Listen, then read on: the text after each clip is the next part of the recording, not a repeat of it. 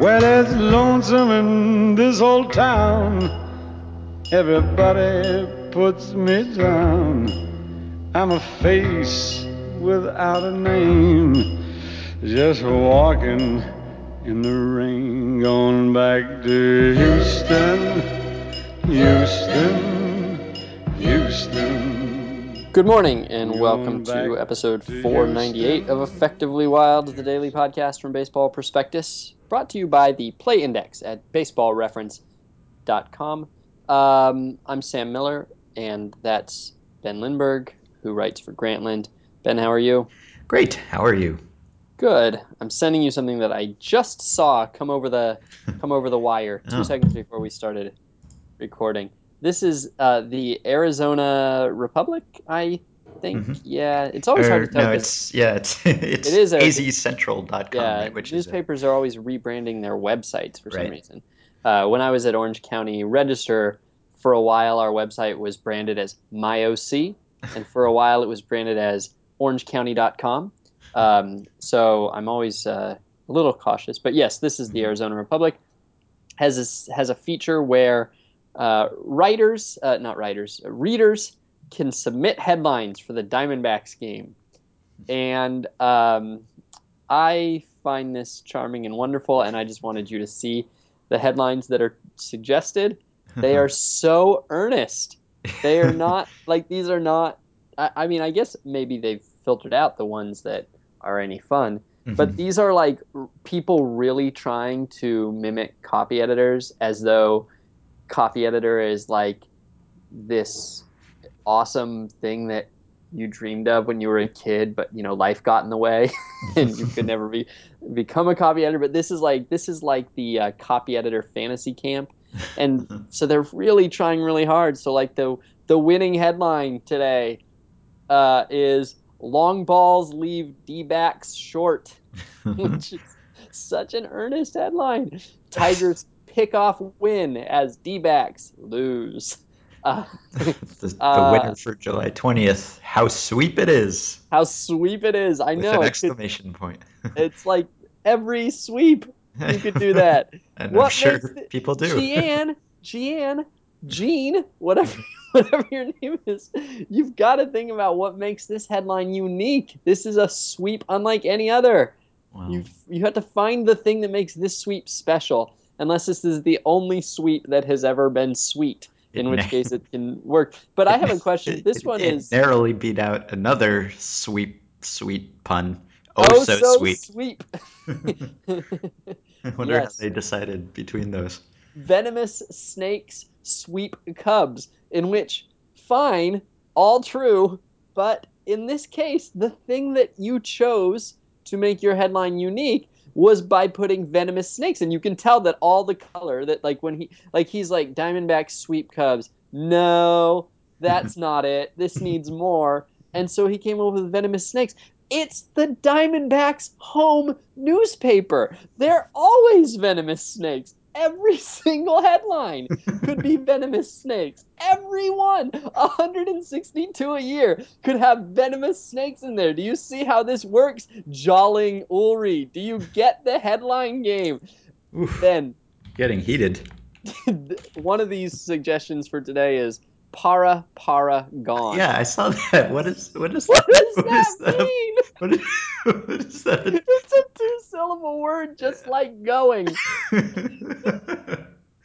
yeah, I don't know. Is So that what that's supposed to be a, a take on? Uh, so so so every game. All right, so Ben, name name a player. Name a player. Name a ball player. Goldschmidt. All right, so Paul Goldschmidt is the hero of the game. My headline is "Going, Going, Paul." All right, give me another one. um, Adam Eaton. Eaten, eaten, gone.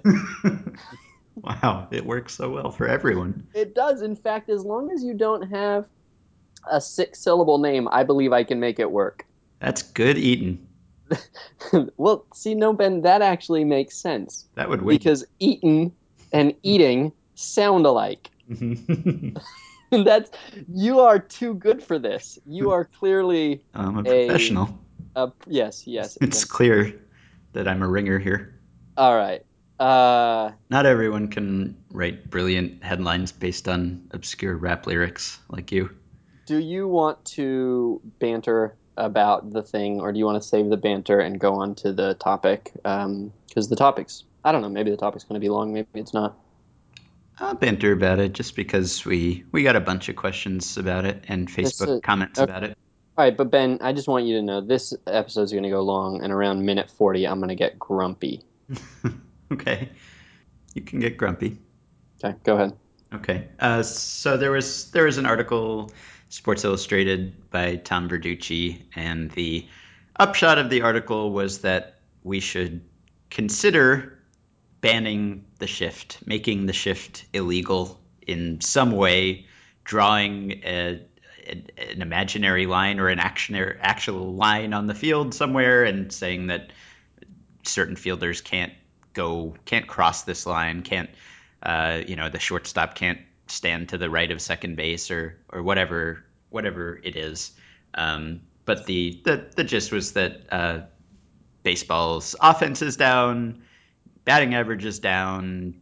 This is bad for baseball. It's boring baseball, and so baseball needs to do something to counteract this, and not not the slow, gradual counteracting that that might occur over a, period of years. Uh, there was some suggestion in the article that that teams will maybe encourage opposite field hitting or all fields hitting more than they have, but that that's something that might take years to show up because you have to ingrain that that uh, behavior early in players rather than after they get to the major leagues.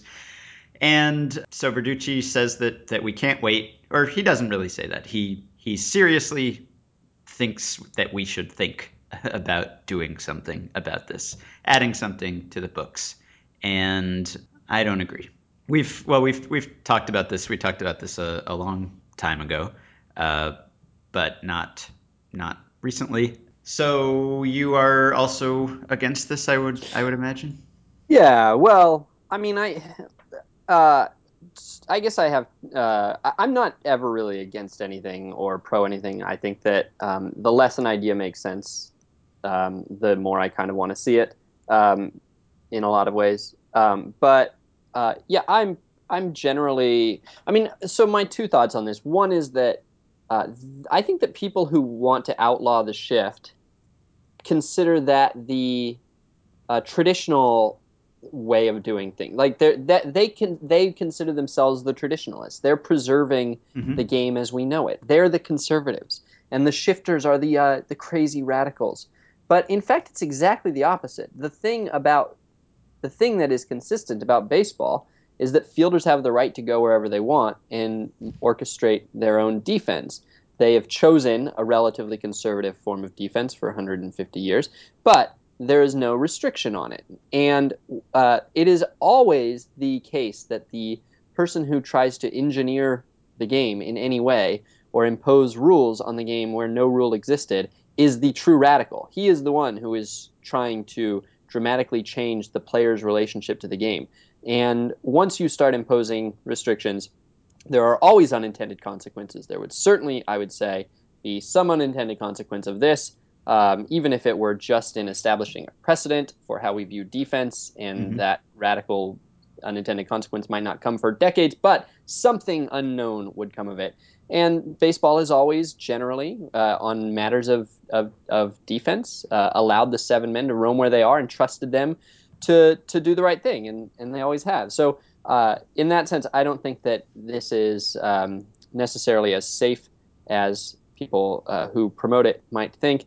The other thing is that if you're going to do it, uh, if you're going to put restrictions on them, as you know, uh, I I often uh, debate in my head the value of um, of restrictions versus the value of allowing players to be as good as they can possibly be. Um, and allowing defenders to play where they think they're most likely to catch the ball is pretty explicitly allowing them to be as good as they can possibly be. And putting restrictions on them is putting restrictions on them. And, and where we see restrictions, we often see much of the tension of the game that makes the game good. So if you're going to restrict them, that's an interesting idea, but restrict them. No, no shading whatsoever. There's a circle on the field, like you're in a play, and you're not the director, and the director tells you where to stand. That's where you stand. So every player stands in the exact same position every play, um, and defenders aren't allowed to move. And then we can sort of see what the game would look like with that. Obviously, that's absurd. I only agree with new changes if they're slightly absurd. Otherwise, I let the game go where it wants to go. Mm-hmm. Yeah, and it kind of discourages innovation in a way. If uh, if a strategy works so well that that is that it risks being outlawed, I don't know how many other strategies there are that would work so well or would be so uh, so obvious in its effect or potentially dramatic in its effect. But but I I mean I like the the back and forth, um, and I can see why the typical fan would would rather see hits. Uh, that's understandable, but teams haven't I don't think gotten close to exhausting all of their options to deal with the shift. I don't think it's like they've tried everything and clearly the shift has won and to save baseball something needs to be done. Teams haven't really adjusted all that much. Right, as when- far as I can tell, which is their own fault. so I've been, you know, I've been writing about the bunting stuff, and of course there have been some hitters who have ad- adapt- adapted their approach somewhat, seemingly to counter the shift, and and uh, there are things that that you can do if you if you want to get out from under the the yoke of this thing. So so do that. Yeah, when Michael Baumann came out as anti-shift um, a couple months ago, it was exactly the opposite. It was the idea is that it's just too easy to beat it. Yeah, Um, right. and I was I still don't quite know. I just I love Michael, and I still don't quite know uh, what his concern is because if it's easy to beat it, then fielders will stop doing it. hmm But I trust him. I trust that he has very good reason for feeling the way he does, and it's the opposite. Yeah, I mean you're right. It's the shift is um, uh, we it's way way way way too soon Yeah. to say that the Mhm. shift is not crackable. It seems quite possible that in five years there will be no shifts, or there will be the same amount of shifts as always. hmm Yeah, Quite and I. I hope that we get to see that evolution happen instead of a, a rule being implemented. I mean, it it seems far fetched. You know, it's it's it's something that you write and it gets a lot of attention, and we're talking about it. And Verducci is is great uh, on the whole, um, and so I, I don't. Uh, it doesn't bother me that he raised the idea for for discussion, but it's, it's something that I definitely would not like to see. I think it's going to be interesting and fun to see how teams counter this thing without the uh, without the commissioner intervening. Uh, while you were talking, I was on Twitter talking about these headlines, and somebody named Aaron just suggested the perfect headline wi- without even hearing us. This is what's amazing. He he actually elevated our joke as though he were in the room with us, and he elevated it perfectly. And yet he's not. He has no idea what we have just said. His headline suggestion is, "How sweep is it? Quite sweep."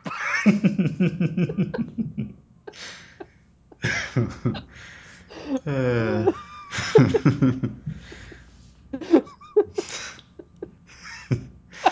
it's, a good one. You should submit that I'm doing it again, Ben. I'm doing the laughing. yeah, you're doing your squeak laugh almost.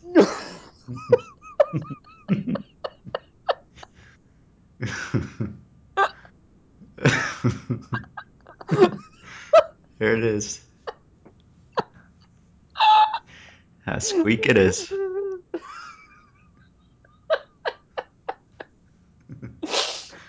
right. Okay. No emails today. We're pushing Oh, back yeah, email. we probably should have said what we were planning to talk about at some point before this, but yeah, we're we're Pushing doing back emails email. tomorrow. Wednesday for a day. Um, we're going to talk about the Astros and Brady Aiken. Um, Nick Faleris uh, has written a, a, a real barn burner, um, a, a very comprehensive and and insightful. And, and insightful seems wrong because insightful when you hear that somebody wrote something insightful, you think that they're like you know cutting open a vein and and like telling you how they feel or or something like that. This is not that. This is will give you such an appreciation for the mechana- uh, the machinations, machina- machinations, m- machinations, Machinations. Say it. Machinations. Mhm. of the ma- of what happens Uh-huh. when teams uh, put together their draft plan uh, and how how you know basically you're thinking in a lot of cases not always I guess but in a lot of cases you're you're thinking of your 21st round pick when you make your first round pick and you're thinking of your 14th round pick when you make your 21st round pick and the way that the CBA's uh, slot slot guidelines have um, or not guidelines slot limits uh, have really uh, turned the draft into a into a very complicated game uh, and so that's going to be up on the site in the morning. Uh, it's really good. Everybody should read it. Um, we will do a very, very poor job of giving you a sense of everything that's in it. So don't just listen to us and think that you've heard it all.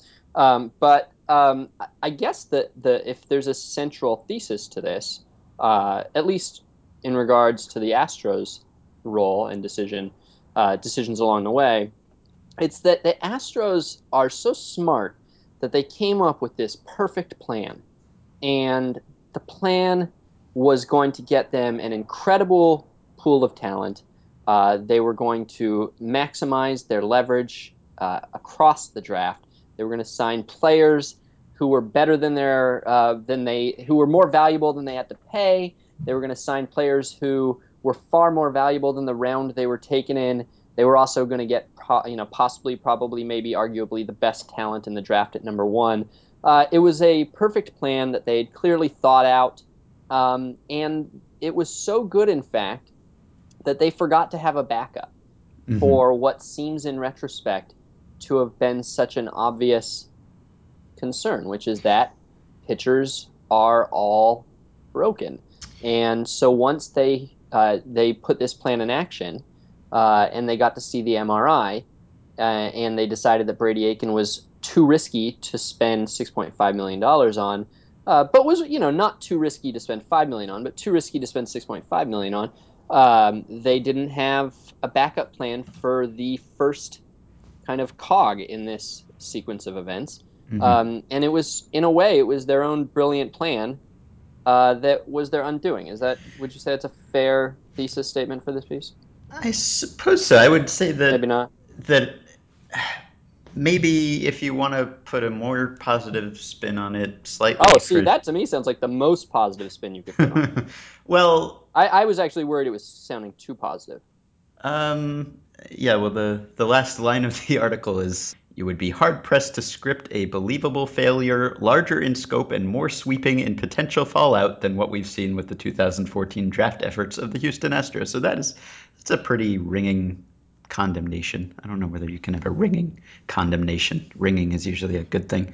So I think the only slight adjustment I might say or might make to what you said is that it's not so much that they failed to account for the fact that or the possibility that he might be broken, right? Because if he if he had actually been broken, if he had been hurt in a way that everyone could agree on in the in the typical way, like he he just had a, a torn UC, UCL or something like Yeah. like Hoffman or Fedde or, or the other guys who had that issue, uh, then this would not have led to the same disaster scenario that that ultimately transpired. It was it was this kind of edge case or in between case where he wasn't clearly broken and he had been pitching on this arm perfectly effectively and he considered himself healthy and his agent Casey Close or advisor Casey Close considered him healthy. And there was no way to prove that he wasn't healthy really or that he was destined to break. He just from what we know had some sort of irregularity just like a a malformation a, something Right. something was not shaped the way that it is normally shaped. And uh, and it's hard to say i suppose that that that is definitely going to lead to problems for him down the road. He evidently i guess believes that it is not right? Because he passed up a, a pretty good payday. If he had seen the results of the mri and been really scared off by them you'd you'd think he would have gone for the 5 million maybe even if even if there were some hard feelings in the in the negotiation but clearly he's pretty confident in his ability to stay healthy at least for another year and and re-enter the draft and and maybe make more money or as much money. And so it was this rare case. And as I was reading, I was kind of trying to trying to think about how much I blame the Astros for not baking in uh, a fallback plan for this, you know, not once in a lifetime case. I guess there have been uh, similar cases, but but very rare case, more rare than just a pitcher being broken, which is fairly common and not all that surprising. So mm-hmm. Nick made the case that that they should have given themselves an out, uh, planned for this eventuality, given themselves a, an escape plan here so that they could that they could emerge with something from this draft and and spend the money on some other some other guy who would uh, command a, a, good deal of money, some other high school guy outside, just outside the first 10 rounds that they could spend some money on, and they didn't do that. Nick contends because they likely thought that they had everything planned out before the draft. And in most cases, if you were to simulate this process a hundred times somehow, it would probably work out for them 97 and a half times. yeah. So yeah. I don't. So I don't know. Uh, I guess when there's this much at stake, and you have all the time in the world to plan for this sort of stuff, and you're you're not what you do is not dependent on some other team. Well, it is to some extent, but you you can choose who you want to spend your first pick on, and you have a year to plan for how you want to approach this. I guess, given the stakes, it's something that you should consider. Um, I'm I'm still trying to decide how how uh, how much blame to assign, at least to that that portion of this process. Mm-hmm. Yeah, it's a really good point. The there there does seem to be um, with a lot of health conditions, there seems to just sort of almost be a, a consensus, a formula. This is how much your draft stock drops. You know, this is how much less will give you. This is where you go now instead of where you would have gone. And and I, um, uh, it's not you know in total agreement. I was asking around uh, not long ago for a piece about uh, Jeff Hoffman, and I wanted to know how much uh, it changed. Um, uh, you know how much how much do- uh, how much value clubs or or talent evaluators would put on Hoffman once they knew that he had uh, the Tommy John surgery just before the draft. And the answers weren't all the same. Some people said practically nothing, and some people said, well, nobody told me this, but uh, so you know, according to Danny Knobler in a piece that he wrote about elbow health, uh, something like ten clubs, according to him. I don't really believe these ten clubs are saying uh, are really really mean this, but apparently they're saying that they would never touch a Tommy John uh, case uh, in the draft at this point. Uh, but you know, the consensus is basically like fifty percent. And and Nick told us the same thing when we had him on before the draft and asked him about Hoffman. It was fifty percent. He said it it would basically drop his his dollar value about in half. And so you know, we have enough experience with most injuries or with most uh, arm problems that it's pretty easy. And so when you're thinking about these things as essentially exercises in in leverage and um, and in using the leverage that you have against the other guy's leverage, which a big part, a, big part of, of the, the first part of Nick's piece is about kind of thinking about what sorts of factors give clubs leverage, what sorts of factors give players leverage, and what situations are uh, prone to create leverage on one side or the other, and, and how that influences the negotiations. Mm-hmm. And so, if this were an elbow thing, there would be kind of a, I mean, a, a you know, a more typical elbow thing like fraying yeah, there'd be um, there'd be a shared vocabulary. There would be an agreement that, like, you know, it affects his dollar value by X, therefore it affects his leverage by X. But in this case, the Astros are saying it affects it by X, and maybe he's saying, well, it, affects it by half of X, mm-hmm. or a quarter of X, or one eighth of X. And so then you're not really going to be able to find a common ground. Uh, so it created a very weird situation. So uh, that's an interesting point, Ben, and a good point. So, so the question then, one question that might be uh, relevant is if another team had been in this situation and done exactly the same thing, uh, but wasn't the Astros, uh, would it have gone differently? Not not because of any different tact that they had or any different action that they took, but just because uh, I wonder if this is the um, kind of fallout of the Astros strategy, more or less. Not just strategy, but um, the strategy as well as kind of the, some of the public relations that have gone on around them lately, um, where they are being painted as a particular type of organization, and so therefore the actions they take are maybe easily caricaturized as conforming to that to that narrative, to that uh, idea of who they are. If if for instance the you know the um, you know the another Major League Baseball team, Twins. if the Twins had had the first overall pick, uh, and this exact same situation came up, I don't think I would spend a lot of time thinking, what does this say about the Twins? Mhm. You know, it would have just been like, oh, that's weird. And maybe I would have thought, ah, those idiot twins sure are idiots. But I wouldn't have had a pre existing notion of what a twin does and how a twin behaves. Uh, but partly because of how much attention this rebuild has gotten, and, um, uh, you know, partly uh, the Astros themselves publicizing and partly uh, people criticizing them and partly all of us just talking about them because it's unusual and interesting and uh, at times fun and at times odd. Um, we have an idea of what an Astro does. And so when they dropped their offer to Aiken, so they, according to Faleris' account of this situation, they offer him 6.5 million. They get the bad MRI or what they see as a bad MRI. They they withdraw that offer. They give him a formal offer that's just big enough to guarantee they get the compensation pick next year if they don't sign him. And they also give him an informal offer of $5 million.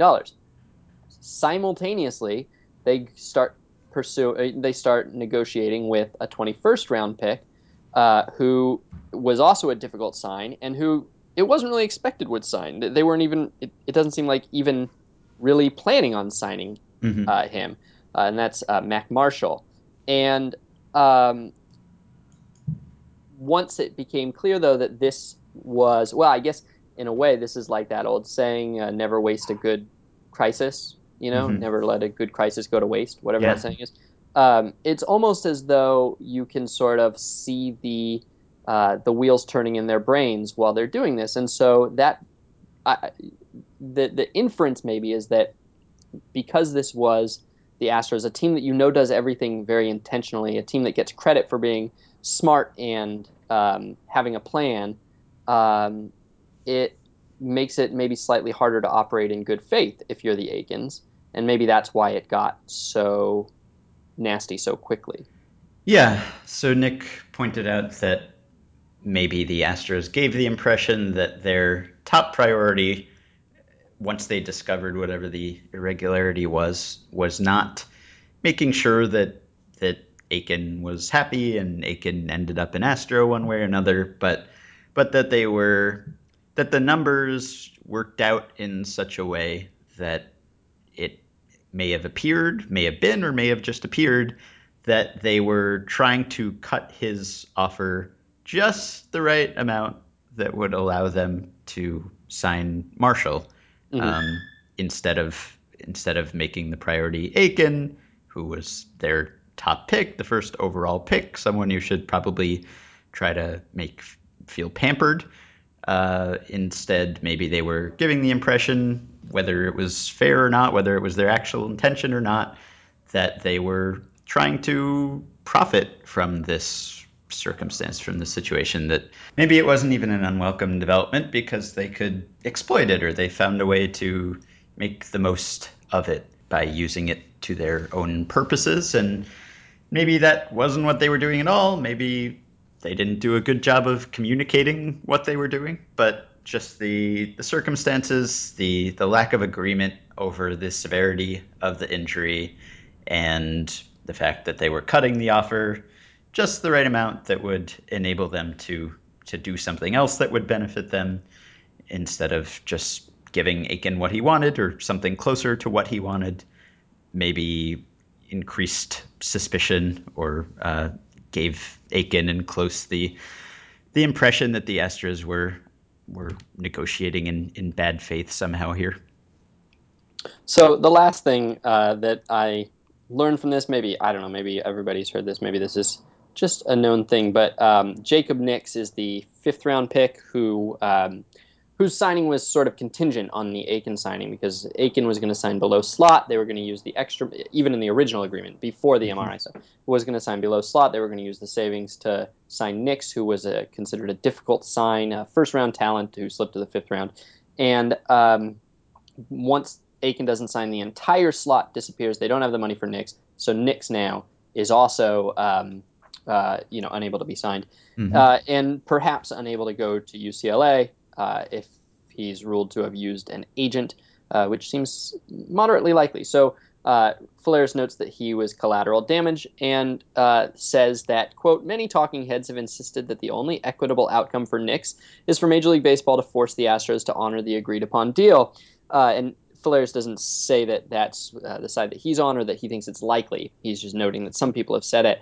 And it seems very unlikely, according to Nick, that this is going to happen. But if it does, uh, the Astros, by not having that pool money from the Aiken pick, if they were forced to honor the deal with Nix, they would then go over their slot allotment for the year, and mm-hmm. they would lose, I think, their first two picks next year.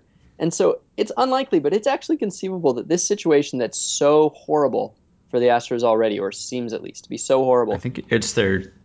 Nick says it's the loss of their next two first round picks. So I don't know oh, whether so that would be that their first pick in each of the next two drafts, I suppose. Or yeah, okay. So say sorry, the next two mm. first round picks. Uh, it could actually be tremendously worse. It, yeah. I mean, unlikely, but just think of how bad it would be if if that ended up happening. That would that would be a disaster. yeah, um, yeah. So that that probably won't happen, but I guess just the, the mere possibility that that could happen. That's something that could almost almost derail a rebuilding movement on its own. I mean, if you if yeah. you lost three first round picks in a row, and yeah. you've not to well, mention Appel, who is presumably two, because they're gonna have they're gonna they'll get a compensation pick for next year. True. Yeah. So they would essentially be losing, you know, de facto would be losing two. But yeah, then having Appel in there and hmm. uh, yeah, it'd be bad. Very bad. Very, very bad, Ben. But mm-hmm. it probably won't happen. That probably, probably won't happen. Yeah. There is. It is interesting that at the end of the day, clearly this is bad for them. Uh, you know, they they were lined up to have one of this one of the great drafts, perhaps of, of the era, or at least on draft day. Who knows whether any of these guys will turn into anything? And they end up with uh, you know one of the weakest hauls of the year. But they do get the number two overall pick next year, and it is interesting how like despite the fact that they didn't get anything done, the the penalty for not getting anything done is it's a year deferred and they drop one pick in the draft, mm-hmm. and that's um, I, I that's that's kind of interesting because I wonder whether I mean it. I guess that's fair. That's the intention is for it to be fair. You're not trying to harm teams. Like the point of this system is not to hurt teams or to uh, make it harder for teams to rebuild or anything like that. Uh, so the whole point of compensation is that they want teams to keep their draft picks. Um, but there is a way in which it's sort of, it, I don't know. I don't, I, I don't know. I'm not saying that they should be penalized for it. It feels as though the way that we talk about the situation, it feels like they've already been penalized for it, and then a year later the penalty gets undone. Mm-hmm. But I don't know. I don't have. A, I guess I don't have an opinion about that. It just it's odd. It's not as bad as it sounds in a, in ways. It's worse than it sounds, and it's not as bad as it sounds. It's yeah. So is is it possible that the the greatest harm done to the Astros by this whole process will be the the PR fallout, and not just not just PR fallout in terms of fans being upset, but in terms of future negotiations being affected, whether it's in the future drafts or or even with professional players or with the, the Players Association and the Commissioner's Office, who it seems like have reason not to be thrilled with the Astros, particularly the, the Players Association, or Casey Close himself, who has other high profile clients. And, and uh, it's hard to say how how upset he was with the Astros and and or legitimately or whether he was just doing his best to to put his client in the, the best light and put the Astros in the most negative light. But maybe maybe he would be less likely to, to negotiate with them in the future. And maybe this this whole this whole mess just sort of adds onto the pile of other Astros controversies, whether it's the the lowballing of you know Springer Singleton with extension offers, uh, the postponing of promoting them, and uh, and Evans' article about how they're regarded within the game with some s- skepticism, and uh, and the the ground control leak of trade talks that wasn't the best reflection of them. So Yeah. all of that is kind of building into this. I don't know. It, it feels kind of like a critical mass of something right now, but maybe maybe nothing bad. there won't be any negative Astro stories for a year now, and and we'll all we'll forget about it and let it go. Yeah, I think that's why I that's why I, I asked the question about what it would be like if this had been the twins because I'm normally this sort of stuff it just disappears after a while. You know, mm-hmm. most stuff doesn't really stick. There's bad news cycles, they're followed by good news cycles. They don't really matter. And most of what but but what seems to be interesting about the Astros is that what we've gotten to a point where like most of what they've the things that you named in isolation are not particularly bad. Mhm. Uh, and if if they'd happened to another team, it wouldn't have been particularly notable. It's just that it's gotten to this point where it feels like they've got an inescapable narrative around them that arguably uh, is starting to affect their ability to maximize their opportunities in building a team. And Mhm. that's when it starts to matter. And that's where you can start to sort of feel bad for them. It's, it's a, a runaway narrative is awfully hard to counter. And they're probably getting hit harder than they should be on some of these things. Um, but once it gets started, um, it's it can be hard to stop. Everything starts to look like another brick in that argument. Um, and as long as it's not affecting the play on the field or the product on the field, which is generally the case with PR, that doesn't matter. But it's starting to feel like it might be. And the Aiken situation is probably the most compelling ca- example or the most compelling case that you can make that it started to affect the product on the field. So uh, I don't know. I don't know if that's true. I don't know if we're just overreacting to things, Mhm. which we, we don't actually. I mean, all like a ton of this stuff is speculation, and uh, our certainly our assessment of their uh, you know how it affects them is speculation. Um, but you know, yeah, it's it it like I like I said a couple days ago, it's like it's started to sort of feel like darker, a little darker. hmm And if you if you want to say that they brought it on themselves to some extent by, you know, trumpeting trumpeting their process and trumpeting their their status as I don't know iconoclasts or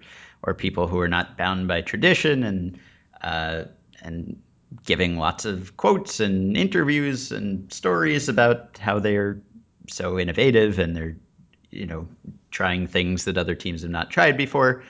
And i mean they have they have broadcasted that quite loudly right? I mean other teams are likely doing the same things that the astros have been in the news about for uh, the organization of their baseball operations department or hiring people from outside the traditional baseball background, that sort of thing. There are other teams trying experimental things and uh, and going against baseball tradition and not not talking to the press about it. And it always seemed to me like the Astros' strategy in trying to position themselves as the team that was willing to do these things was that that was all they had going for them at the time. That they wanted the narrative not to be that we are incompetent losers, which maybe it would have been if they had just stayed quiet and lost 110 games every year.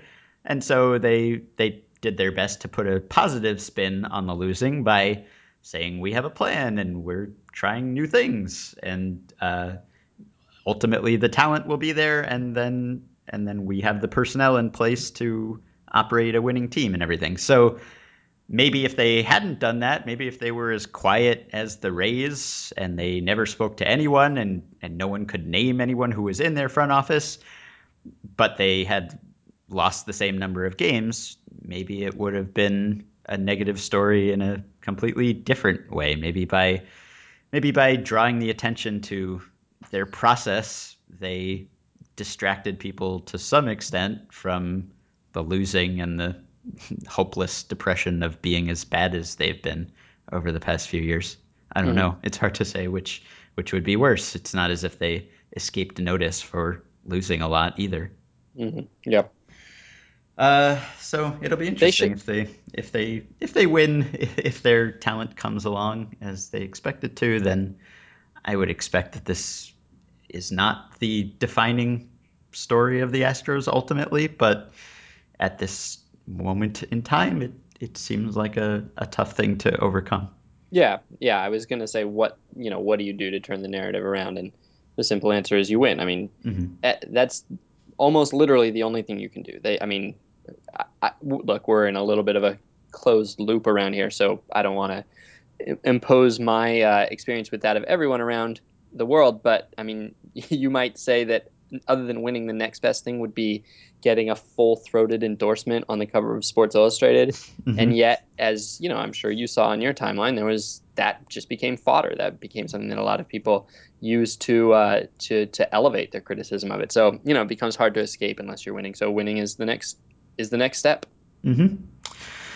Anyway, everyone should go go read Nick's article because uh, it's very thorough, and we only talked about aspects of it, Uh, and there's there's more for you to learn from that piece. So go check that out. And if you did not send a listener email in time for what you thought would be the listener email show, then you you have a, another day in which you can do that. So send us some emails at podcast at baseballprospectus.com and please support our sponsor, Baseball Reference, by going to baseballreference.com, subscribing to the Play Index with the coupon code BP to get the discounted price of $30 on a one year subscription. And we will be back tomorrow.